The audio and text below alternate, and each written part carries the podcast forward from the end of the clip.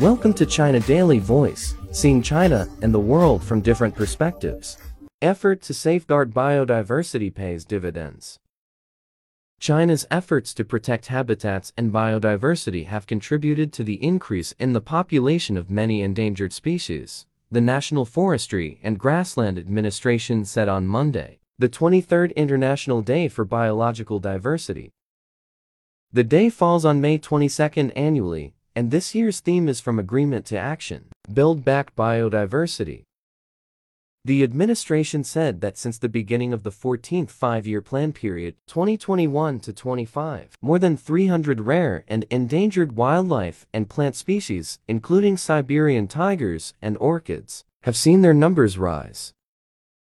Over the years, the distribution area of the Siberian tiger has expanded from the Changbai Mountains to the Greater and Lesser Hinggan Mountains, and there is a wild population of around 60.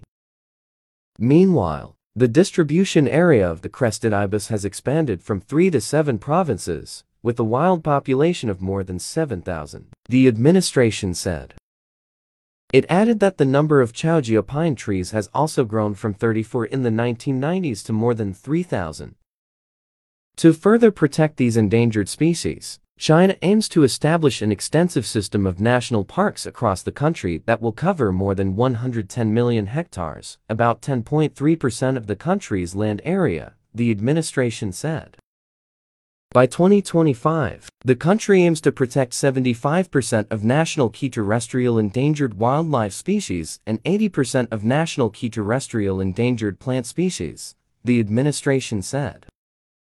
Such an example of habitat conservation can be found at Wuyishan National Park, located in Fujian and Jiangxi provinces. The park, covering an area of about 128,000 hectares and home to more than 10,000 species of flora and fauna, has found a way to maintain harmony between local residents and the area's wildlife. The park has dedicated 10% of its area to eco-friendly industries, while the remaining 90% is devoted to protecting biodiversity.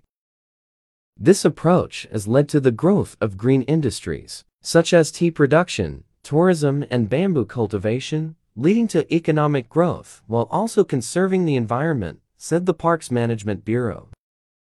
Local residents have benefited from this model by engaging in eco-friendly tourism and conservation work, and the park has created job opportunities for them. More than 1,600 villagers are employed in positions including hiking tour guides and park maintenance staff. These conservation efforts have also had a positive influence on the surrounding communities. Zhang Jianying, a resident of Ada village in the hinterland of the park, said that without these good mountains and waters, we wouldn't have such good tea. If we want to continue to enjoy the benefits of these natural resources, we must protect them. That's all for today. For more news and analysis, buy the paper. Until next time.